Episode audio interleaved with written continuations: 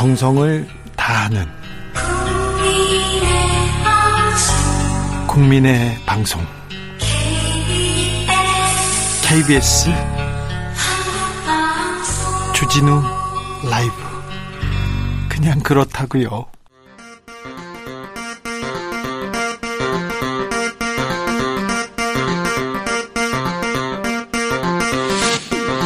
주진우 라이브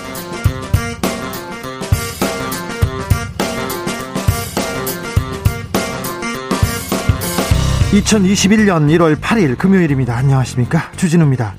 새로운 서울시장을 선출하는 재보궐선거 이제 석 달 앞으로 다가왔습니다. 여야는 후보 선출 방식을 결정했습니다. 나경원 전 의원은 거의 출마를 굳혔다고 밝혔고요.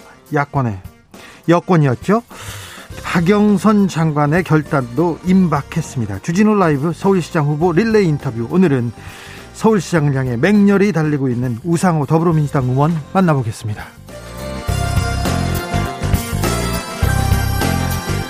최근 차기 대선 후보 여론조사 결과 흥미롭습니다. 어떤 결과에서는 이재명 1위, 어떤 결과에서는 윤석열 검찰총장 1위.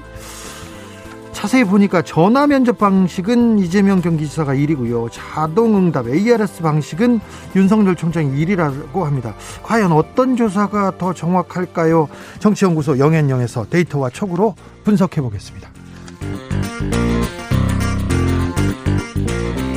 오늘 매우 의미 있는 재판이 있었습니다. 원고는 12명의 일본군 위안부 피해자 할머니, 피고는 일본 정부였습니다. 그런데 우리 법원이 처음으로 일본 정부를 향해 할머니들께 1인당 1억 원을 지급하라는 판결을 내렸습니다. 할머니들은 대상보다 사죄가 먼저라면서 눈물을 흘리셨습니다. 일본 외무성은 즉각 반발했는데요. 관련 내용 주스에서 정리합니다. 나비처럼 날아 벌처럼 쏜다. 여기는 주진우 라이브입니다.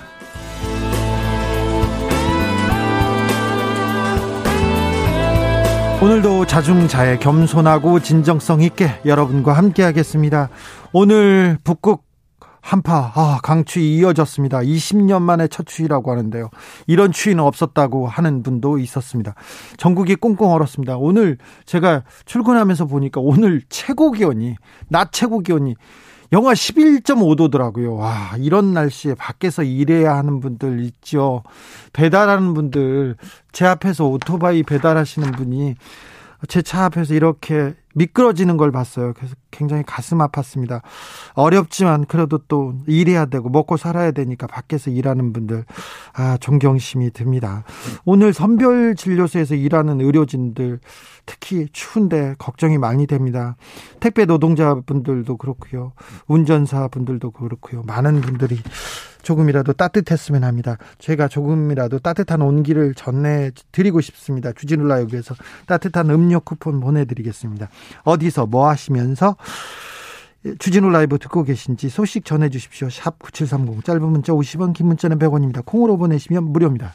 그럼 주진우 라이브 시작하겠습니다.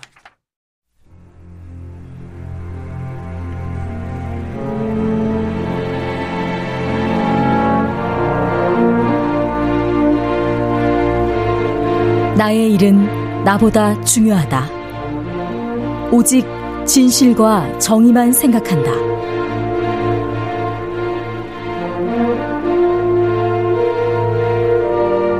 탐사 보도 기자 외길 인생 20년. 주진우 기자와 오늘도 함께 흔들림 없이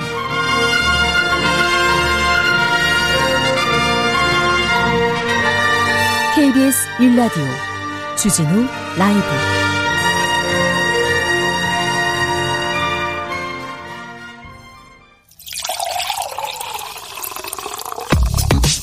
진짜 중요한 뉴스만 쭉 뽑아냈습니다. 줄 라이브가 뽑은 오늘의 뉴스 주스. KBS 박영민 기자 모셨습니다. 어서 오세요. 네, 안녕하세요. 네. 어디 출입하시죠? 어떤 취재하십니까? 저는 요즘 사건팀에서 일을 하고 있고요. 네, 어떤 사건 취재합니까? 요즘은 정인이 사건 계속 취재하고 있습니다. 아, 네. 예. 어려운 취재하시네요. 네, 화요일에도 와서 전해드리고 왔습니다. 네, 국민들이 많이 관심이 있는데 아, 정인이 사건 어떻게 조금 마무리됐으면 하는 생각이 있으세요? 일단 아동학대를 하는 네. 어떤 그런 가해자 네. 어떤 뭐 부모가 됐건 아니면 뭐 어린이집 뭐 관계자가 됐건 강력한 처벌을 받았으면 좋겠고 예. 가급적이면 이런 일이 좀 일어나지 않게 네. 그리고 이런 어떤 정황이 보였을 때 어떤 경찰이나 아부전에서 빨리 이렇게 좀 구해낼 수 있는 그런 좀 사회가 됐으면 좋겠습니다. 그렇죠. 이번에서 좀 많이 배워야 될 텐데 정인이 문제는 잠시 후에 또 물어보겠습니다. 자, 북극 한파가 절정입니다. 너무 춥습니다. 그렇습니다. 오늘 서울의 최저 기온이 영하 18.6도였는데요. 지난 2001년 이후 20년 만에 가장 추웠습니다. 광주와 부산도 영하 13.5도와 영하 12.2도로 각각 50년과 10년 만에 가장 낮은 기온을 기록했습니다. 부산이 영하 12도라고요? 그렇습니다. 믿어지지가 않습니다. 네. 지금도 전국 대부분 지역에 한파특보가 발효된 상태입니다. 내일도 오늘보다는 기온이 오르겠지만 여전히 평년 기온을 크게 밑돌아 추운 날씨가 계속되겠습니다. 한파의 영향으로 수도 계량기와 수도 간 동파 사고가 크게 늘고 있는데요. 행정안전부 중앙재난안전대책본부에 따르면 오늘 오전 10시 30분까지 접수된 동파 사고 피해는 모두 647건에 달합니다. 수도권과 광주에서는 7만 8,083가구가 한때 정전 소동을 빚었다가 복구되기도 했습니다. 8113님께서도 다들 집 잘 살펴야 합니다. 동파주의보입니다. 동파 조심하셔야 됩니다. 1902님은 세탁기가 얼어서 녹이고 있어요. 차갑고 메말라진 내 마음은 주진우 라이브 들으면서 녹입니다. 다들 힘내세요. 아, 살기 힘드네요. 얘기하는데 힘내십시오. 빨리 녹아야 될 텐데 걱정입니다. 제설 작업은 제때 좀 잘 되고 있는지 걱정입니다. 아직도 얼어 있는 길 보이는데요. 어, 서울시에서 제설 작업 제때 잘 못했다고 결국 사과했네요. 그렇습니다. 이틀 전이죠. 지난 6일 저녁에 서울에 최대 13.7cm의 눈이 내렸는데 그것도 단시간에 바로 그렇, 내렸어요. 그렇습니다. 강남 사구를 중심으로 내렸는데 제설 작업이 제때 이뤄지지 않아서 시민들이 출퇴근길에 큰 불편을 겪었습니다. 서울시는 비판이 쏟아지자 기상청 예보가 부정확했다며 책임을 돌렸는데 기상청은 눈이 오기 5시간 전에 서울시의 제설 작업에 대비하라는 전화까지 한 것으로 밝혀졌습니다. 네. 결국 서정엽 서울시장 권한대행이 오늘 오후 2시에 기자 브리핑을 열고 지난 6일 제설 작업이 제때 제대로 이뤄지지 못해 시민들에게 큰 불편과 심려를 끼친 점 깊이 사과드린다며 고개를 숙였습니다. 서 권한대행은 이번 제설 조치에 대한 시민 여러분들의 질책을 가슴 깊이 새기고 다시 한번 긴장의 고삐를 죄겠다면서 서울시 재난 시스템 전반을 원점에서부터 재정비하겠다고 밝혔습니다. 제가 그 지난 겨울에 지난 겨울에 언덕 끝에 있는 분이 사는 집에 올라가는 길에 올라가는 길에 눈이 오더라고요. 그런데 한 2시간, 3시간 지나서 새벽 2시, 3시쯤에 내려오는데 눈이 쌓였어요. 그런데 공무원들이 나와서 제설 작업을 하고 있더라고요. 그래서 언덕길 무사히 내려왔습니다. 서울은 정말 이런 재난에 대해서 굉장히 대비를 잘하고 있는데 이번에는 눈이 많이 왔다고 해서도 좀 부족했던 것 같아요. 사과하고 대비해야죠. 4350님. 안녕하세요. 퇴근하려는데 배터리 방전됐어요. 차 배터리가 방전됐나 봅니다. 다음부터 퇴근 전에 미리 미리 확인해야 할 듯이요. 지금 동파 사고 그리고 기온이 떨어지면 배터리에 문제가 생긴답니다. 그러니까 각별히 조심하셔야 됩니다. 네. 코로나 상황 살펴볼까요? 네, 오늘 0시 기준 국내 코로나19 신규 확진자는 674명입니다. 해외 유입은 41명, 국내 지역사회 감염은 633명인데요. 위중증 환자는 4명 늘어 여전히 400명대 초반을 유지하고 있고요. 사망자는 역대 두 번째로 많은 35명이 나왔습니다. 네. 나흘째 1000명 아래에 신규 확진자가 나오고 있는데 새해 들어 1000명이 넘는 신규 확진자가 나온 건 두 번이고 나머지는 모두 그 아래였습니다. 예. 지난해 11월 중순 이후 벌써 두 달 가까이 이어지고 있는 3차 대유행의 기세가 다소 주춤해지고 있는 모습입니다. 최근 일주일 상황만 보면 신규 확진자는 하루 평균 800명 정도인데요. 직전 한 주에 1000명과 비교하면 200명 정도 줄어들었습니다. 방역 당국은 확산세가 서서히 진정되며 완만한 감소세에 접어들었다고 보고 있습니다. 다만 강추위의 영향으로 실내에서 생활하는 시간이 늘고 있어 안심하긴 어렵습니다. 확진자가 600명대입니다. 600명. 일본은 하루 7,500명입니다. 7,500명. 영국은 6만 명대고요. 방역 선진국이라고 하는 독일도 4만 명대입니다. 4, 3차 대유행. 우리나라는 지금 어, 기세를 꺾어놓기는 했지만 전 세계 유행이 아, 백신에도 불구하고 굉장히 무섭습니다. 그러니까 긴장 늦출 수 없습니다. 다행히 신규 확진자가 줄어들고 있습니다. 그런데 거리두기 단계 조정한답니까? 어떻답니까? 일단 당장 조정은 어려울 것 같습니다. 현재 수도권에는 2.5단계가 적용 중인데요. 오는 17일까지 예정돼 있습니다. 방역 당국은 현재 감소세로 진입은 하고 있지만 여러 위험 요인들이 있기 때문에 감소세 자체가 다소 완만하게 진행될 것이라고 예측하고 있습니다. 예. 그래서 우선은 수도권 2.5단계와 5인 이상 집합 금지 등 이 특별 조치들을 집중감 있게 실시해서 감소세를 충분히 떨어뜨리는 것이 필요하다는 입장입니다.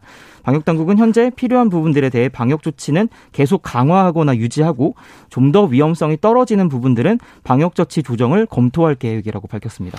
조정한다, 검토한다. 그런데 이렇게 방역 조치가 업종마다 또 업종 내에서도 조금 조금씩 조금씩 달라요. 그래서 불만의 목소리가 좀 커지고 있는 것 같습니다. 그렇습니다. 오늘부터 9명 이하 아동, 학생, 교습을 조건으로 모든 실내 체육시설의 운영이 허용됐는데요. 그 형평성 문제를 놓고 반발이 나오고 있습니다. 그 대표적인 게 헬스장이나 필라테스 같은 이 회원 대부분이 성인이 성인인 업종들인데요. 이들은 사실상 영업금지나 마찬가지라면서 대책 마련을 촉구하는 집회를 오늘도 열기도 했습니다. 그 정부는 이들을 포함해서 영업시간 전체에 그 포장 배달만 허용되는 카페 등까지 어, 오는 17일 이후 방역조치 조정 여부를 검토할 예정입니다. 17일까지. 아무튼 우리는 춥고, 그, 고된 길을 가야 됩니다. 그러니까 17일까지는 우리가 좀 거리두기 좀 아, 애써 보자고요. 아까 물어봤는데 정인이 사건 관련해서 조금 음, 앞으로 이 아동 학대에 대한 좀 재발 방지책 여기서 좀 배워야겠다 이런 얘기는 했는데 오늘 국회에서 정인이법이 통과된답니까? 아니 여론 때문에 그런지 몰라도 정인이법이 그냥 만들어져서 뚝딱 통과되는 것 같아요. 그렇습니다. 그 생후 16개월 입양 아동의 양부모 학대로 사망한 정인이 사건의 재발을 막기 위한 법안이 오늘 오전 국제 법제사법위원회를 통과했고 본회의 처리를 앞두고 있는데요. 이 법안들은 아동학대 신고 의무자의 신고가 접수될 경우 수사기관이 의무적으로 수사에 착수하도록 했고요. 사법경찰관과 아동학대 전담 공무원은 현장 출동 조사 결과 등을 공유하도록 했습니다. 그런데 이제 이에 대해서 어, 아동학대 사건을 전문적으로 담당해온 김예원 장애인 인권 법센터 변호사는 자신의 SNS에 여론 잠재우기식 무더기 입법은 현장 혼란만 극심하게 한다며 정치권을 비판했습니다. 국회의원들이 입법하려는 내용인 그 즉시 분리 매뉴얼 같은 경우에는 이미 존재하고 매뉴얼이 잘 작동되는 현장이 없다는 게 진짜 문제라는 겁니다. 어, 또 즉시 분리를 기본으로 바꾸면 쉼터가 분리아동의 10%도 안 되는 상황에서 아이들은 갈 곳이 없고 또 조사 권한을 분산시켜 놓으니 일은 안 하고 서로 책임을 떠넘기기만 한다고 지적하기도 했습니다. 그 또 다른 이제 아동복지 전문가들도 형량을 높이는 식으로 법안을 개정하는 것이 인기 영합주의고 어, 문제를 근본적으로 해결하는데 도움이 안 된다고 조언했습니다. 그렇죠. 여론이 들끓는다고 바로 법을 만들어서 막 통과한다는데 이게 아동학대에 실질적인 효과가 있을지 어이구 좀좀 지켜봐야 되겠습니다. 뭐 법을 만들기는 해야 되겠는데 이렇게 뚝딱뚝딱 만들어도 되는 건지 좀 음, 걱정이 되기도 합니다. 아, 정인이 사건과 관련해서 경찰청장이 사과를 했잖아요. 그런데 직무유기로 고발당했네요. 네, 그렇습니다. 그 대한소아청소년과 의사회가 오늘 김창룡 경찰청장을 직무유기, 살인방조 혐의로 서울 남부지검에 고발했습니다. 범죄를 면밀히 수사해 인명의 살상을 사상을 방지해야 할 경찰 조직의 총 책임자로서의 의무를 게을리해 어, 사실상 살인 행위를 직간접적으로 용이하게 했다는 이유입니다. 앞서 김 청장은 비난 여론이 거세지자 어, 학대 피해를 당한 어린아이의 생명을 보호하지 못한 점에 대해 깊이 사죄 말씀을 드린다며 공식 사과했는데요. 어제는 국회 긴급 현안 질의에 참석해서 현장에 출동한 경찰관이 학대 징후를 파악할 수 있는 역량을 키우는 데 집중하겠다면서 앞으로 일어나는 모든 아동학대 의심 사건의 피해 아동의 경우 과거 진료 기록을 확인하겠다고 했습니다. 박 기자님? 네. 어, 경찰 담당하는 기자에서 그런데 이거 중미, 직무유기로 고발할 만한 사안으로 보세요? 어, 이게 사실은 이게 이제 그 팀에서 이렇게 수사가 진행이 됐고, 예.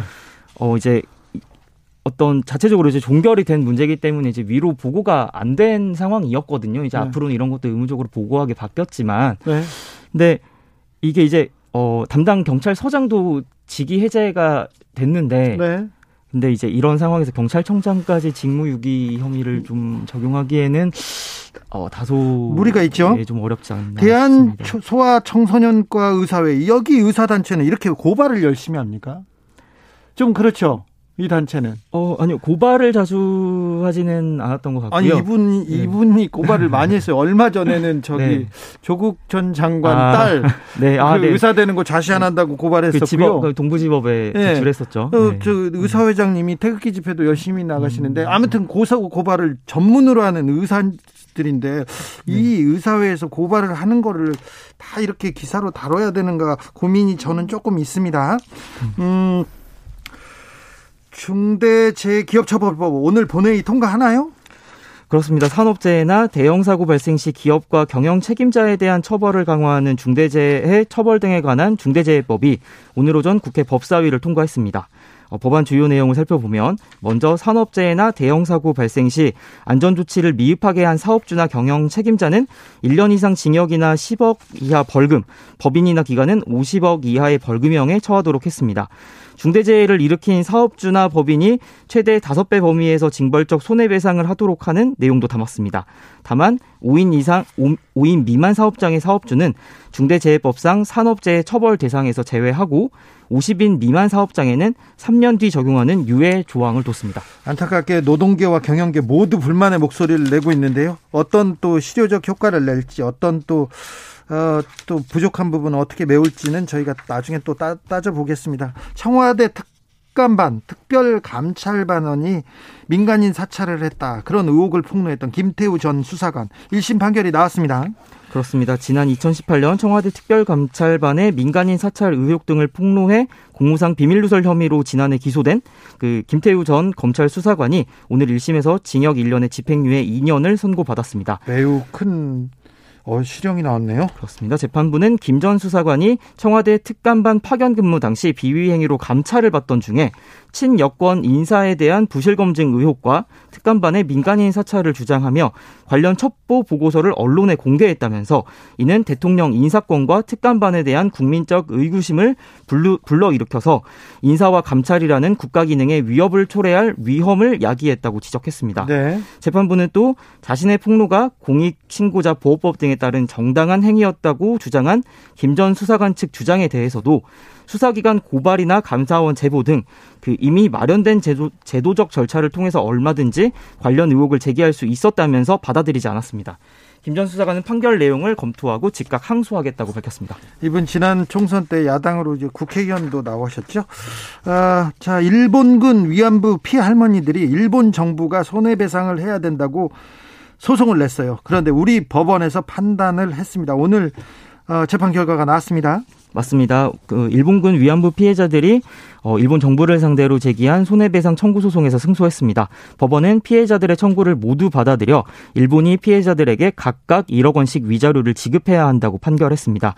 2015년 12월 소송 절차가 시작된 지 5년여 만인데요. 재판부는 일본군 위안부 제도 운영이 당시 일본 정부에 의해 계획적, 조직적으로 자행된 반인도적 범죄 행위라면서 이는 국제적 강행 규범을 위반한 것이라고 밝혔습니다. 그러면서 이번 사건은 주권 국가에는 외국의 재판권이 미치지 않는다는 이른바 국제법상 주권 면제 원칙의 예외로 인정되고 한국 법원은 일본에 대해 재판권을 행사할 수 있다고 설명했습니다.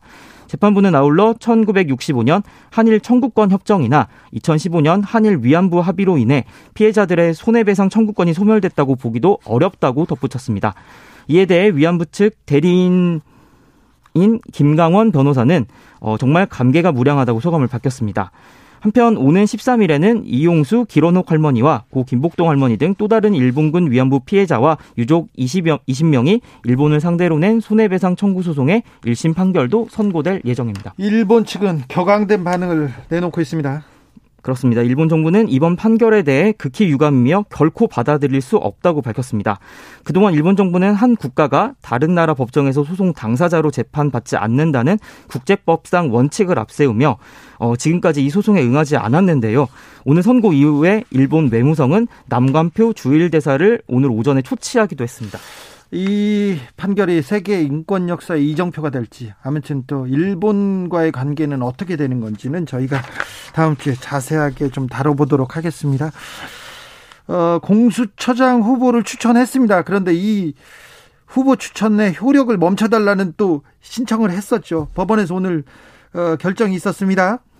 맞습니다. 공수처장 후보자 추천 의결에 반발한 야당 측 추천 의원들이 의결 효력을 정지해달라며 법원에 집행 정지 신청을 냈지만 법원은 어제 오후 늦게 이 신청을 각하했습니다. 네. 그 청구 자체가 부적법하다고 판단한 것인데요. 법원은 어, 신청인들이 무효 확인을 구할 원고 자격도 없고 후보 추천 결정 또한 소송의 대상이 되질 못한다고 설명했습니다. 이에 대해 야당 추천 의원인들은 어, 오늘 즉시 항고장을 법원에 접수했습니다.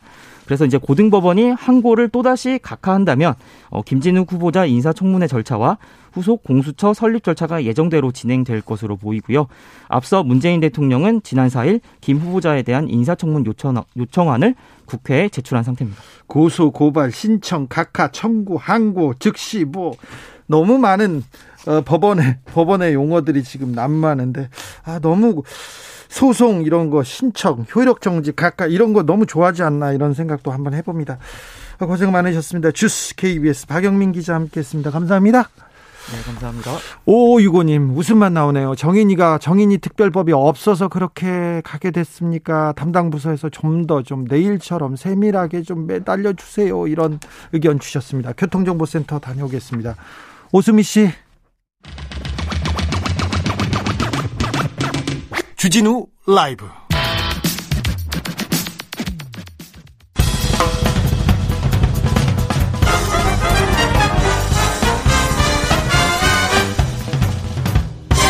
훅 인터뷰. 모두를 위한 모두를 향한 모두의 궁금증 흑 인터뷰 바야흐로 선거의 계절이 돌아왔습니다. 주진우 라이브에서 서울시장 출마한 후보들 릴레이로 만나보고 있는데 오늘은 여권에서 가장 맹렬하게 가장 먼저 달리고 있는 우상호 의원 모셨습니다.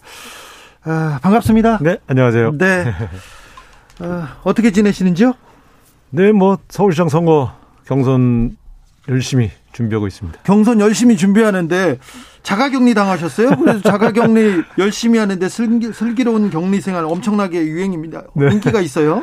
그래서 그거는 원래 의도한 건 아닌데 네. 집에 있으면서 뭐 할 일이 없으니까 네. 그냥 생활이나 찍어서 보여달라고 누가 그래서 네. 그냥 하나 한 편 두 편 찍다 보니까 또 그렇게 또 많은 분들이 사랑해 주셔서 네. 감사하게 생각하고 있습니다. 좀 네. 쉬셨어요? 아니면 얼굴은 쉰 얼굴은 아닙니다. 어, 자가격리하다 가로 살 뻔했습니다. 아 그렇죠. 뭐 영상물 찍 찍죠, 뭐 네. 뭐 전화 돌리죠, 또 뭐뭐 네. 뭐, 뭐 굉장히 바쁘게 살았습니다. 네. 네. 자 여권에서 첫 번째로 서울시장 출사표를 던졌습니다. 왜 우상호가 서울시장이 돼야 됩니까? 아무래도 지금 서울시가 위기 상황 아니겠습니까? 예. 위기 때는 예, 준비가 필요 없이 바로 투입될 수 있는 그런 준비된 서울시장이 필요하다. 예. 그런 측면에서는 20년간 서울에서 국회 정치 생활하면서 네. 서울시 현안을 잘 꿰뚫고 있는 그런 사람이 바로 우상호다, 적임자다 이렇게 네. 생각하는 것이고요. 두 번째는 가장 민주당다운 후보 예. 우상호 아니겠느냐. 네. 예, 민주와 진보의 역사에 항상 중심에 서 있었고 역사의 현장에는 우상호가 있었습니다. 뭐 주요한 정치 변동 사건은 항상 제가 중심에 있었다 네. 자부하고요. 예. 그래서 민주당이라는 것은 아무 서울시장 후보라는 건 아무래도 민주당의 간판 아니겠습니까? 네. 그러면 가장 민주당답고 민주당스러운 사람이 후보가 되어 나가야 되는 게 아니냐. 네.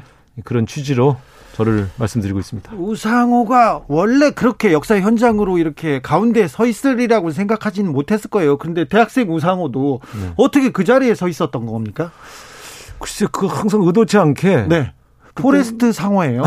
그러니까 그냥 내 자리에서 내 본분을 다하면서 내가 옳다고 생각한 일을 뚜벅뚜벅 한다는 마음으로 그 직책을 수행하다 보면 네. 그 당시에 가장 민주주의를 가로막는 장애물과 만나게 되고 네. 그걸 많은 사람들을 움직여서 뭐 제가 잘해서가 아니고 네. 많은 분들이 참여가 전, 저는 알고 있는데 네. 저기 시민들이 몰라요. 그래서 대학교 때 네. 우상호 대학생이 네. 우상호 학생이 이렇게 데모를 했어요. 네. 운동권이었습니다. 네. 그때 어떤 일이 있었던 거예요? 그때 6월 항쟁 6월 민주화 운동이 뭐 대대적으로 전국적으로 벌어졌고요. 예. 그때 결국은 이제 전두환 정권이 체육관 선거로 그 후임자를 임명하려고 했기 때문에 네, 86년도 민주화 네. 봄 때입니다. 그렇습니다. 그래서 직선제 개헌을 하자고 하는 열망이 예. 보물처럼 터져 나왔죠. 네. 그래서 그때 연세대 총학생회장을 하면서 네. 그 6월 항쟁의 실무 기획부터 전체 움직임을 같이 그때 네, 안타까운 했었죠. 사건도 있었죠. 이한열 열사가 그때 제가 주도한 집회에서 체류탄 맞아서 네. 어, 희생됐죠. 그래서 그게 참 다른 분들은 유혈항쟁 그러면 막 와 이긴 경험을 갖고 얘기하지만 저는 제 후배를 못 지킨 슬픈 경험 기억을 갖고 있습니다. 어, 이한열 열사가 돌아가셨을 때 그때 그 집회를 주도했고 그때 총학생회장이셨어요. 네. 다시 서울시장으로 넘어가겠습니다. 민주화 아까 민주주의에 가장 걸맞는 후보다 이렇게 민주당에도 가장 어울리는 후보다라고 얘기했는데 이번 민주당 선 서울시장 선거에서는 경제, 부동산이 가장 큰 문제가 될 것 같습니다. 이슈가 네, 네. 이슈 경제, 부동산도 잘할 수 있다 이런 비전이 있습니까? 그렇죠. 지금 이제 서울의 가장 큰 문제는 사실은 주택 공급이 부족해서 생기는 문제가 아니고요. 예. 이 기본적으로는 투기 수요가 집 공급을 다 훨씬 더 앞서가면서 이 다주택자들이 주택을 소유해서 생긴 문제가 일단 가장 큰 문제고요. 네. 두 번째는 취약계층이 갈 수 있는 공공주택이 너무 부족합니다. 예. 그래서 외국의 사례를 보면은 어 오스트리아 빈 같은 경우는 뭐 한 40%. 네. 그다음에 싱가포르 같은 경우는 거의 75%가 공공주택이거든요. 네. 공공주택이 많은 도시일수록 부동산이 안정돼 있습니다. 예. 그러면서 서울은 지금 8% 미만이거든요. 네. 제가 16만 호의 공공주택을 공급하겠다. 네. 그래서 어, 여기는 이제 전세도 있고 예. 자가주택도 있고 네. 임대 이제 월세로 사는 임대주택도 있고 네. 그래서 한 16만 원 정도 공급하면 서울의 취약계층 상당수를 수용할 수 있기 때문에 네. 저는 그것이 또 나름대로 부동산 가격을 안정시키는데도 큰 역할을 한다. 네. 예, 이렇게 저는 생각하고 있습니다. 자, 민주당에서 네. 원내대표로 박근혜 대통령 탄핵과 그리고 정권 교체를 하는데도 가장 중요한 역할을 하셨어요. 네. 민주당 내에서는 인기가 있다고 들었습니다. 그런데 네. 왜 김동연 전 경제부총리 구원 등판해야 된다 이런 얘기가 들립니다. 글쎄 그것은 제가 잘 모르겠는데 네. 김동연 부총리 좋은 분입니다. 인품도 훌륭하고 능력도 있고 또 우리 정부 초대 경제부총리 하면서 네. 문재인 대통령을 많이 도왔죠. 그런데 과연 서울시장으로 적합하냐 하는 문제로 간다면 어, 저는 서울시장은 가장 근데 민주당과 괴를 같이 하는 네. 음, 그러한 정치적 지도자가 가야 될 자리가 아닌가 하는 네. 생각에서 환영합니다만 어. 가장 민주당다운 후보 민주 후보를 예, 지금 외치고 있습니다. 민주 후보 우상호 그런데 왜 박영선 장관한테 지지도가 그렇게 밀립니까? 제가 인지도가 좀 낮아요. 인지도가요? 예. 왜 그럴까요? 글쎄 제가 원래 보통 큰 소리로 막 싸우고 이렇게 그 큰 소리를 내는 방식으로 정치 활동을 잘 하질 않고 네. 주로 사람들을 모아서 집단이 이렇게 움직이게 하는 이런 형태의 단체전을 즐기다 보니까 네. 개인이 잘 어필이 안 된 것 같습니다. 그런데 이 지금 최근에 인지도가 막 올라가면서 예. 지지도도 같이 따라서 상승하고 있는 중입니다. 예. 임종석 전 청와대 실장이 네. 우상호 지지 선언했습니까? 네. 그랬습니까? 네. 자, 그러면 임종석과 그 전대협 동지들 그분들은 다 우상으로 대동단결했습니까? 저희 민주당의 진보 개혁 어떤 그런 저 운동을 했던 출신들은 네. 거의 100% 저로 단일화가 다 돼 있습니다. 아, 그렇습니까? 네. 자, 민주 후보 우상호 나왔습니다. 자, 그런데 민주당에서는 후보들이 우상호, 박영선 그렇다고요. 박주민 그렇습니다. 그런데 야권에서 서울시장 네. 후보군이 더 뜨겁습니다. 야권에 야권의 안철수 국민의당 대표한테 지지율이 이렇게 턱없이 떨어지는 이유가 뭡니까? 근데 이제 안철수 후보는 사실은 국민의힘 입장에서 보면 네. 계륵 같은 존재죠. 네. 국민의힘과는 좀 이질적인 분 아니겠습니까? 네. 그런데 또 이분이 출마 선언을 해서 갑자기 1위 지지율 달리고 있지 않습니까? 네, 그 1위입니다. 그러면 거기에 있는 오세훈, 나경원 또 기타 한 10명 되는 출마자들은 네. 얼마나 속타겠어요. 예. 그런 측면에서 본다면 단일화 게임까지 남겨놓고 있기 때문에 네. 넘어야 할 산이 많죠. 예. 어쨌든 안철수 후보가 등장함으로써 판이 달궈진 건 사실입니다만 네. 그러나 교란 요인이다 저는 이렇게 보기 때문에 안철수는 교란책이다. 아니 뭐 책이라기보다는 네. 뭐다 좋은 선의로 움직이시겠지만 네. 결과적으로 그 이질적인 두 정당이 네. 하나로 만들어지는 과정에 굉장히 많은 우욕들이 있을 것이다. 저는 그렇게 보는 거죠. 지난 대선에서도 네. 안철수 후보가 나와서 단일화를 못하고 완주했습니다. 네. 지난 서울시장 후보에서도 김문수 후보와 안철수 후보는 완주했습니다. 네. 이번 선거 때 단일화는 그래도 국민의힘, 국민의당 이번엔 좀 분위기가 다른데요. 그러니까 저는 당대당 통합을 하지 않는 한은 네. 단일화가 쉽지 않다고 봅니다. 예. 그 이유는 근본적으로 안철수 후보의 꿈은 네. 서울시장에 있는 게 아니라 대선에 있거든요. 네.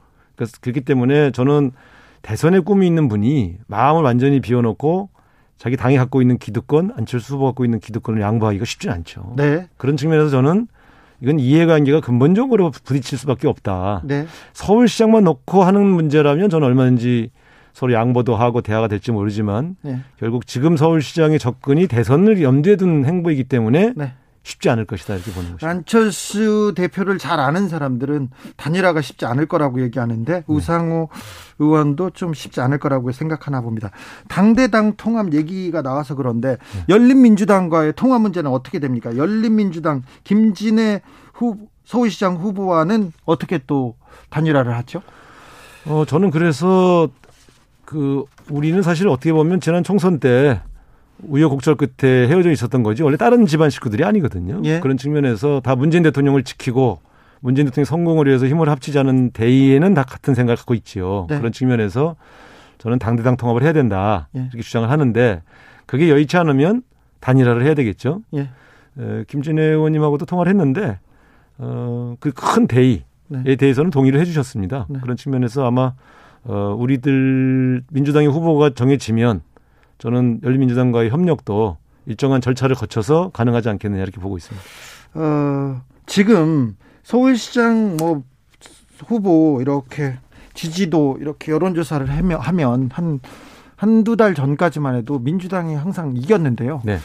어, 근래 근래 들어서 지금 역전됐습니다. 그걸 그리고 격차 계속 벌어지고 있습니다. 민주당의 지지율 추락 원인이 뭐라고 생각하세요? 저는 최근 이제 결국 우리가 4월 달에 총선에서는 엄청난 승리를 했지 않습니까? 네. 그 불과 8개월 만에 갑자기 분위기가 바뀌었죠. 네. 이럴 때는 반성과 성찰을 해봐야 됩니다. 예. 그러니까 우리 국민들이 볼 때 뭐가 좀, 좀, 좀, 좀 뭔가 좀 이렇게 무리를 한다는 느낌을 주진 않았는지. 예. 또 뭔가 민생에 더 접근하기보다는 뭔가 자기 이슈에 너무 착근했다고 보여진 것은 아닌지. 예. 우리는 나름대로 개혁을 위해서 열정을 다하고 최선을 다했지만 국민들은 그것만으로는 만족하지 못하시고 또 다른 측면에서 국민들의 삶에 더 착근하는 그런 네. 민주당을 원하고 계시다고 생각합니다. 그래서 네. 저는 지금부터라도 네. 국민의 민생을 돌보고 국민의 아픔을 덜어주는 쪽에 더 겸허하게 접근하면 국민들께서 또 다시 마음을 열어주실 것이다 이렇게 확신하고 있습니다. 이낙연 민주당 대표의 대통령 사면론 이 부분에 대해서는 어떤 입장이신지요? 저는 그때 반대 입장을 분명히 했습니다만 네. 에, 대통령 권한이거든요. 사면 권한은. 네. 에, 적어도 이 문제는 대통령께 물론 건의드릴 수는 있지만 네. 비공개로 했으면 좋지 않았을까. 네.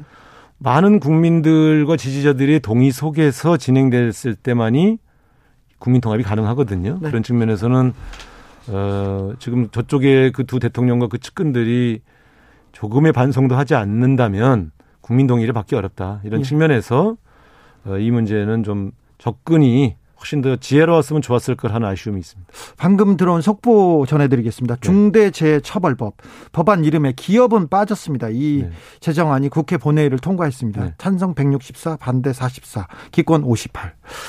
아, 네. 정치 평론가들이 이번 재보궐 선거 비대면으로 되니까 TV 토론 중요성 커진다. 그리고 네. 미디어가 어떻게 이용하느냐에 따라서 좀 달라질 거라고 생각하는데 우상호 사실 말 엄청 잘합니다. 재미가 많이 있진 않아요. 재미는 별로 없어요. 재밌어요. 그런데 재미있어요? 강력하진 않습니다. 그런데 네. 이런 분이 오히려 예능 나오면 빵 뜰 가능성이 있는데요. 네. 어, TV조선 예능 프로그램에서 안 불러주시네요. 어, 근데 저는 이제 제가 이 방송 관련된 상임위원회를 여러 번 했는데요. 그런데도 안 불러줘요? 어, 이거 선거 때는 원래 네. 이렇게 출마 의사가 분명한 사람들은 부르면 안 됩니다. 그렇죠. 이것은 명백히 선거에 활용되거든요. 네. 그런 측면에서 본다면 저는 어, 최근 TV조선에서 그 특정 서울시장 후보, 여야 후보들을 이렇게 초대해서 네. 어, 일종의 말하자면 선거 홍보에 활용한 것 네. 이것은 네. 저는 방송의 공공성을 훼손하는 행위라고 저는 보고 있습니다. 어, 지금 나경원 후보도 지금 맹렬하게 뜰 기세가 돼 있는 것 같은데 만약에 우상호가 나경원을 만난다면 최종에 네. 만난다면 이길 자신 있습니까? 어, 자신 있습니다. 어떻게 이겨요? 일단 살아온 삶이 다르고요. 네. 가치와 철학이 분명히 다릅니다. 네. 그리고 기본적으로 이, 이 저하고도 여러 번 토론도 해봤습니다만 네. 저는 두 사람이 굉장히 차별화되는 두 개의 다른 특징을 갖고 있는 동세대 인물이다 이렇게 보고 있습니다. 예. 그것을 국민들이 반드시 분별해 주실 것이다 이렇게 보고 있습니다. 우상호 참 좋은데 참 좋은데 어떻게 또 설명하기가 그러네 그런 사람들이 많습니다. 자 마지막으로 왜 서울시장 우상호 해야 하는지 말씀해 주십시오. 네, 어쨌든 지금 서울 시민들의 어려움, 고통을 가장 잘 이해하는 가장 소탈한 서민 후보가 우상호라 생각합니다. 지금 예, 서울의 코로나 위기를 극복하고 네. 서울의 격차를 해소하기 위해서는 저는 가장 서민을 잘 이해할 수 있는 진보적 후보가 네. 서울시장이 되어야 한다고 생각하고요. 네. 그 적임자가 우상호다. 다시 한번 강조드리겠습니다. 네. 서민적이세요. 생기신 거는요? 원래 서민입니다. 아, 그런가요? 네. 자, 지금까지 더불어민주당의 우상호 의원이었습니다. 감사합니다. 네, 고맙습니다.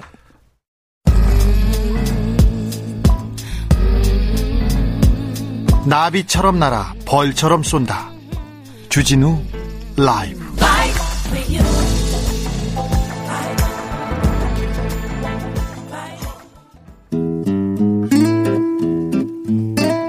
현실에 불이 꺼지고 영화의 막이 오릅니다. 영화보다 더 영화 같은 현실. 오늘의 시사 시작합니다. 라이너의 시사회.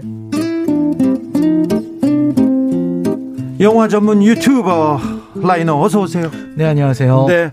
제가 라이너한테 감사함을 가지고 있습니다. 제가 격리 기간 중에 어, 주진우 라이브에서 라이너가 이렇게 소개해 준 영화를 봤는데 정말 좋더라고요. 아, 윤희에게 제가 봤습니다. 아. 조제 호랭이 그것도 봤습니다. 아, 네. 네. 그리고 또 그날 뭐였지? 캐롤. 캐롤. 봤습니다. 아, 라이너가 이게 깊구나. 네. 네. 그래서 이걸 이렇게 보면서 아, 라이너가 왜 이 말을 던졌을지 하면서 제가 굉장히 잘 봤습니다. 아, 감사합니다. 라이너한테 감사함을 전합니다. 오늘 영화는 어떤 영화인가요? 네, 사실 우리가 영화 같은 일이다 이런 상투적인 표현을 쓰고 그런 말 많이 하죠. 영화 같아, 나 영화 같이 만났어, 영화 같이 사랑에 빠졌어 얘기합니다. 네, 하지만 최근 미국에서 벌어진 사건을 보고 있으면 어. 영화의 한계를 여실히 느끼게 됩니다. 영화의 상상력은 아주 부족한 것 같아요. 그렇습니다. 굉장히 어, 트럼프 행정부 시대가 네. 정말 영화 창작자들을 기죽게 만드는 그런 사건들을 만들고 있는데요. 너무 많이 만들었어요. 특히 이번 1월 6일에 있었던 워싱턴 네. DC 폭동 사건은 정말 이 미국 국회의사당이 시위대에 점거 당하는 이런 사건은 사실 영화에도 없고요. 네. 비디오 게임에서도 안 나오는 이런 얘기 나오면 현실성이 떨어지니까 네, 야, 그렇죠. 니네 미쳤어 이런 얘기 할 거예요. 네, 그렇죠. 너무 비현실적이지 않냐. 이거 너무 너 미국 싫어하는 거 아니냐. 이런 얘기를 들을 정도의 사건이라는 생각이 듭니다. 네. 정말 이렇게 미국 대통령이 무관하지 않은 네.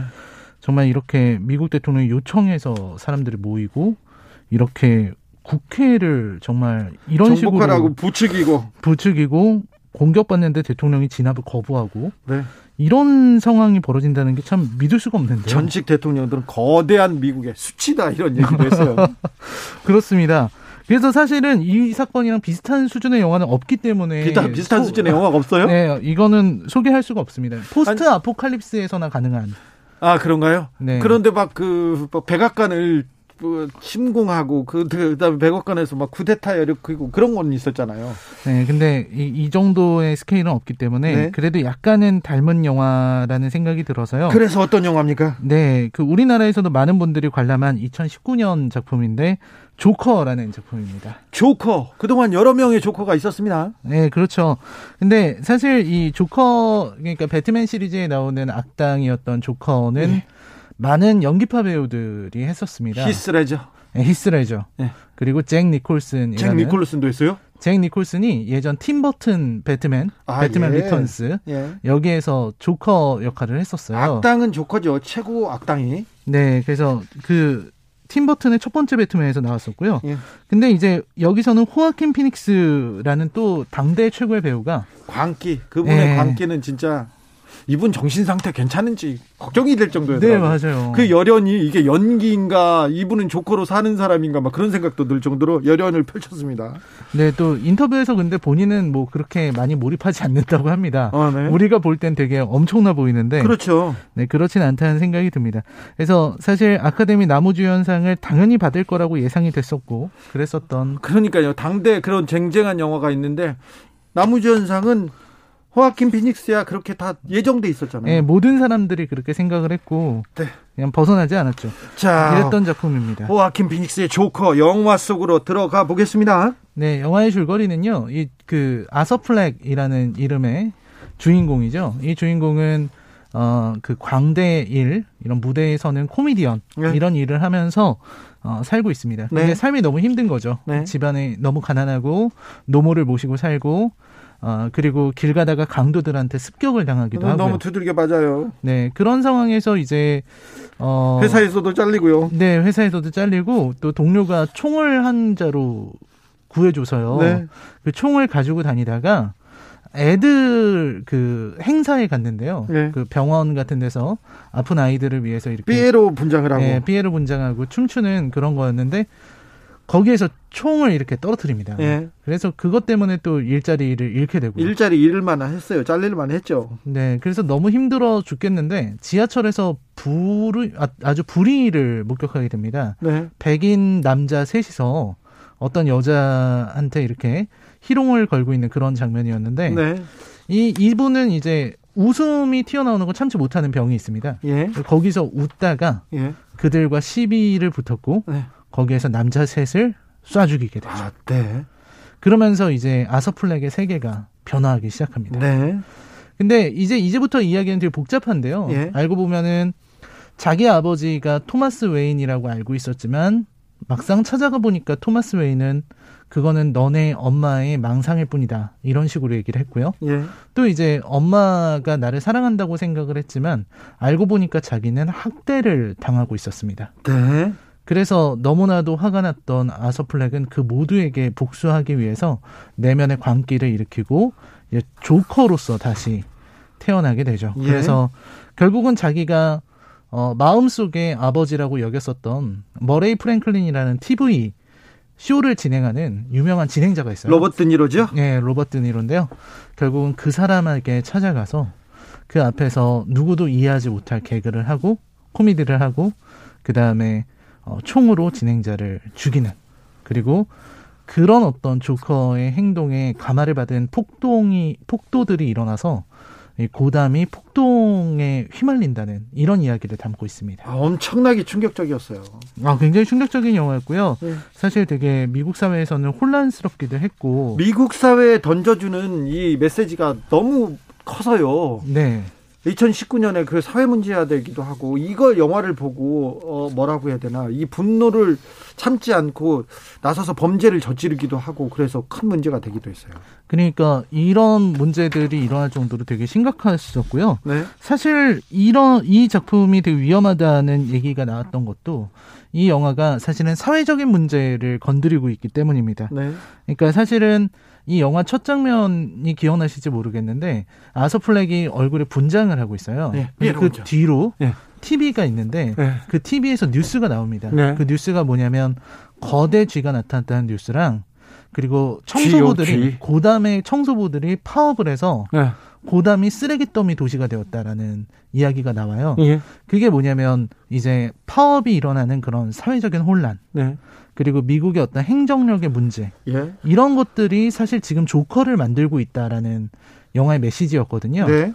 그런 부분들이 있고요. 또 이제 사실 알고 보면은 이 아스플렉은 나라에서 지원해주는 네, 돈을 그, 받고 사는 예 복지를 받고 있었어요. 네. 특히 이제 정신과 약을 계속 지원받고 있었는데 네. 이 복지 정책이 실패하면서 이제 정신과 약을 더 이상 지원해주지 않게 됩니다. 네. 그러면서 이제 이 아서플렉이 갖고 있었던 정신적인 문제들이 점점 심화되기도 하죠. 예. 그런 부분의 문제들을 다루고 있기 때문에 왜 예, 그런데 왜 네. 왜 자기가 그렇게 존경하고 사랑하는 그 방송 진행자한테 가가지고 그렇게 했을까요? 아 방송 진행자한테 네. 아 그거는 이제 사실은 그 방송 진행자를 비롯해서 네. 이 사회의 어떤 기득권층에 대한 그런 어, 반발심이었다고 봐야 될 것 같습니다. 네. 이 반발심이 어떤 거냐면 이제 너네들은 이 무례한 세상에 대해서 얘기를 하거든요. 예? 세상이 전부 나에게 무례하다. 아, 나를 알아주지 않는다. 즉 어떤 이게 어떻게 보면은 그렇게 바라보는 시각이 있어요. 그 트럼프 시대의 어떤 백인 노동자 계급의 광기를 표현한 게 아니냐. 이런 얘기를 하는 부분도 있거든요. 그렇죠. 어머니도 살해하고 이, 이 존경하는 사람도 살해하고 그랬으니까. 네, 한때 존경했지만 그 사람도 나를 무시하고 있다. 저들도 결국은 기득권층이고 가진 자들이다. 그렇기 때문에 나의 코, 코미디 이런 걸 인정해주지 않는 거고 나를 인정해주지 않는 세상에 나는 단죄하겠다. 그래서 총을 들고 나서죠. 기득권이다. 가진 자다. 나를 이해해주지 않는다. 나를 무시한다. 그래서 무례하다. 무례하다. 네, 그래서 총을 들고 갔다는 건데요. 예. 이런 어떤 이 어떤 상류층들의 세상, 사실 그 이 영화에서 나오는 토마스 웨인이 죽는 장면도 보면은 폭동, 광대 가면을 쓴 시위대가 날뛰고 있는데도 영화를 보러 가는 그런 상류층이잖아요. 예. 그러니까 그 그러한 사람들에 대한 어떤 어 오갈 데 없는 그런 분노, 그런 어떤 광기 이런 게 드러나 있는 작품이라고 보는 거죠. 특히 이제 그 총기 문제를 많이 얘기를 하는데요. 네.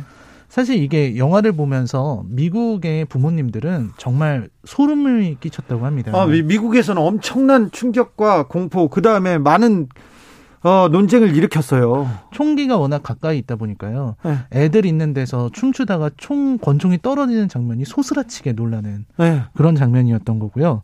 그리고 또 주변에 총기 옹호론자들이 있었기 때문에 네. 아서가 총을 얻을 수 있었고 그런 아서가 이제 살인을 저지르는 이런 이야기다.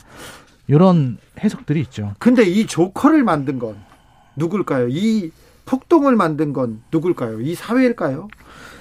네, 아무래도 이 영화에서는 이 사회의 문제라고 말하고 있습니다. 네. 그러니까 조커 개인의 어떤 어, 가정사라든지 불우한 환경 이런 것들은 조커가 그냥 처음부터 가지고 있는 그런 특수한 환경이 아니라 이 사회가 모두 다 이 조커라는 사람을 만들었어요. 만들어냈다. 이 괴물을 만들었다. 네, 그렇습니다.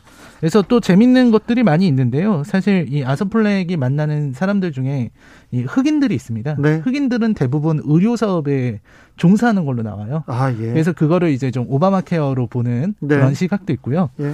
그리고 사실 흑인들이 모두 아서에게 피해만 받습니다. 아, 예. 영화에서. 예. 그래서 그게 어떤 백인 노동자 계급이 계급인 아서가 그 오바마 시대의 흑인들을 바라보는 약간 거리감 네. 이런 걸 드러냈다라고 하는 해석도 되게 재밌게 나오고 있는 작품이죠. 네. 아무튼 미국 사회 이 방황하고 혼란스러운 혼란에 빠진 미국 사회를 그려냈다고 많은 평론가들이 얘기해요. 네, 그래서 그 어떤 광기가 드러난 작품인데요.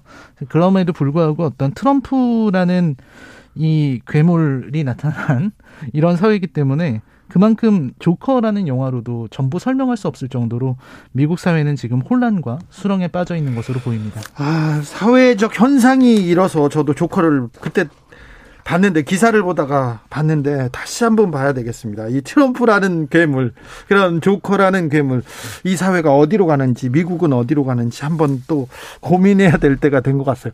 영화보다 더 영화 같은 현실이에요, 정말. 네, 정말로 현실이 영화를 훨씬 뛰어넘습니다. 네. 시사회 오늘의 작품은 조커였습니다. 라이너 오늘도 감사합니다. 네, 고맙습니다.